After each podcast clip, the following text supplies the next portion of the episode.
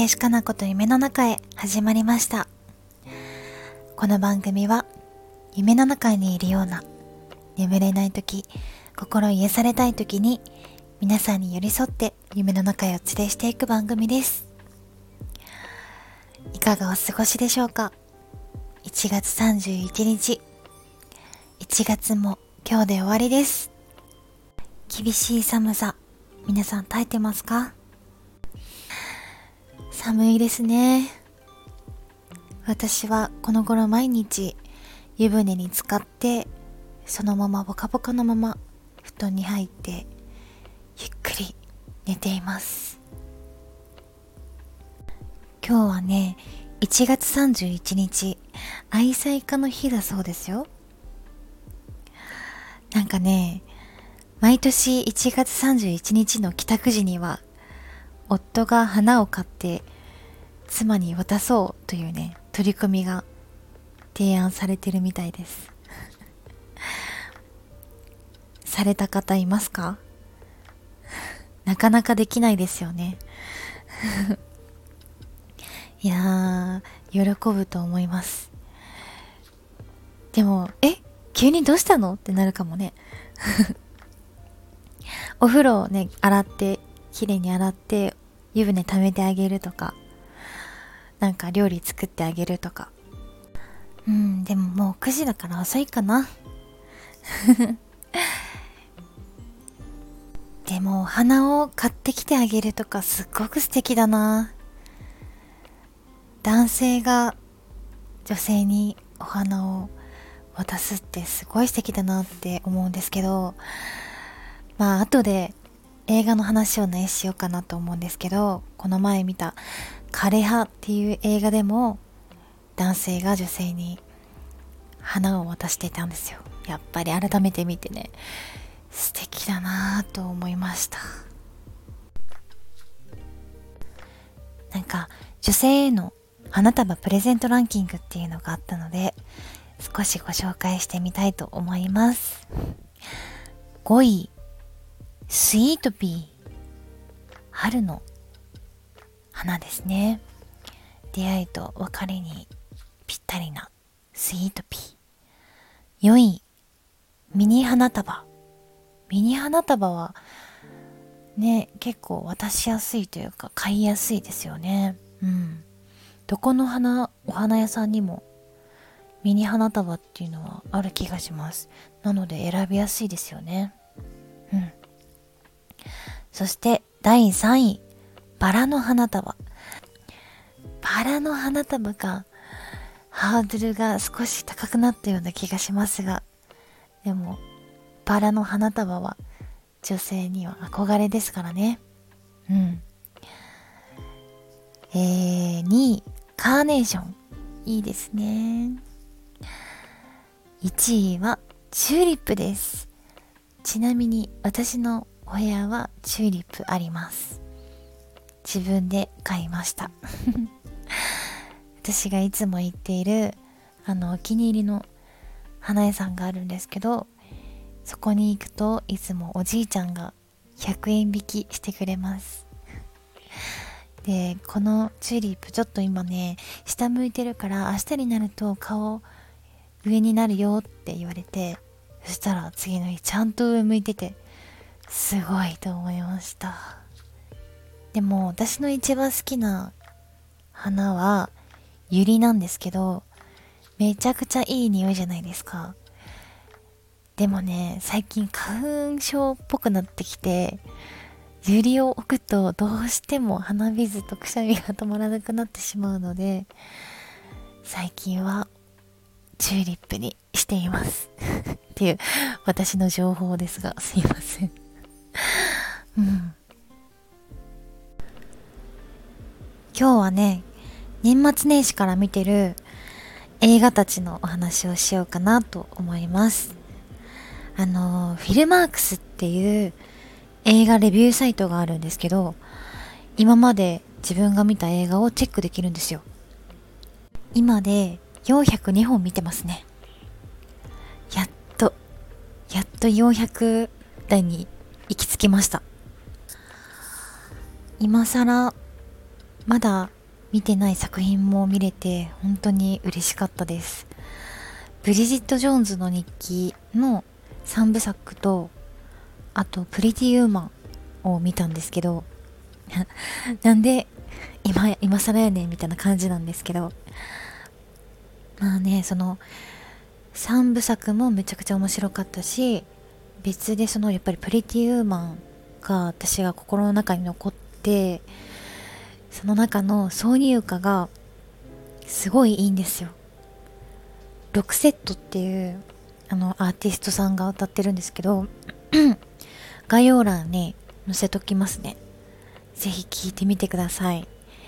PV があったのでその PV の中でもあのアーティストの人が歌ってる中であのプリティユーマンのシーンも出てくるんでぜひ聴いてほしい。もうずっとこの曲聴いてるんですよ。本当に。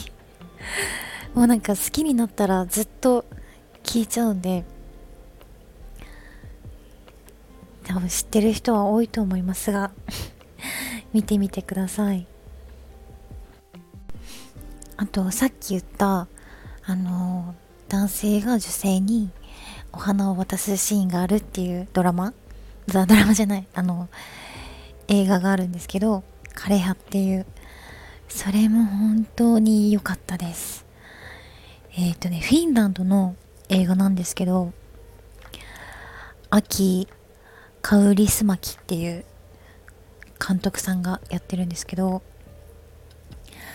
この枯葉は本当に作品としても美しくて多分みんなの心にも響くだろうなと思いました。このあらすじは北欧の街の話なんですけどまあある2人がカラオケバーで出会ってお互いの名前も知らないまま惹かれ合うんですよ。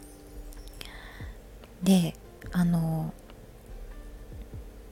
無事に再会できるかできないか。でもその中にもすっごいドラマがあって芯のある女性芯のある男みたいな感じですごくいいのでこれも見てもらいたい一本ですね。うん。あともう一本は前のラジオのエピソードでも話したんですけどパーフェクトデイズです。ビム・ベンダース監督の、あの、役所広司さんが主演の映画なんですけど、最近見た中で一番良かったです。うん、これは 東京渋谷のトイレの清掃員として働く男の人の話なんですけど、まあ本当に静かに淡々とした日々を生きている人なんですね。そう同じ時間に目を覚まして同じように支度をして同じように働いて毎日同じことの繰り返しなんですけどうん同じ日は一日としてなくてその男性は毎日新しい日として生きている。本当に美しくて。あとね不意に見えるあの木々だったりとかあの揺れている木々かを結構映してたんですけど木漏れ日を大切にしてる映画でした、うん、これはぜひ見てほしいです、うん、すごい特別な作品になりました。ぜひ見た方は感想をお待ちしております。本当に映画で語りたいです。ということで映画の話はここでおしまいとしまして今日は1988年の手袋を買いにという絵本を読みたいと思います、えー、この手袋を買いにという絵本はですね雪の街の中小狐が手袋を買いに行くても可愛いお話です。はい。では読んでいきたいと思います。手袋を買いに。昔々のお話です。狐の親子が住む森に冬がやってきました。真っ白だ。初めて雪を見た小狐は夢中で遊びました。いつの間にか手が真っ赤です。母ちゃんお手手が冷たい。母さん狐は言いました。手袋を買ってあげましょうね。その夜親子は町へ降りていきました。けれども途中で母さん狐の足は止まってしまいました。ずっと昔アヒルを盗もうとして人間に追いかけられたことがあったのです。怖くて一歩も動けません。仕方なく坊や一人で行かせることにしました。お手手を片方出して母さん狐は魔法で坊やの右手を人間の手に変えました。お店に着いたら扉をちょっとだけ開けてこの手にぴったりの手袋をちょうだいって言うのよ。どうして？狐と分かったら捕まってしまうからね。坊やは言われた通り扉をほんの少し開けました。ところがは眩しい。間違えて狐の手を出してしまいました。このお手手にぴったりの手袋ください。帽子屋さんは少し考えてから言いました。先にお金をください。お金が本物だとわかると真っ赤な手袋をくれました。小狐は走って帰りました。母さん狐は坊やをぎゅっと抱きしめてくれました。母ちゃん人間って怖くないよ。本当？狐の手を出してもへっちゃらだったんだ。小狐は嬉しそうに手をプラプラさせました。人間って本当にいいものかしら。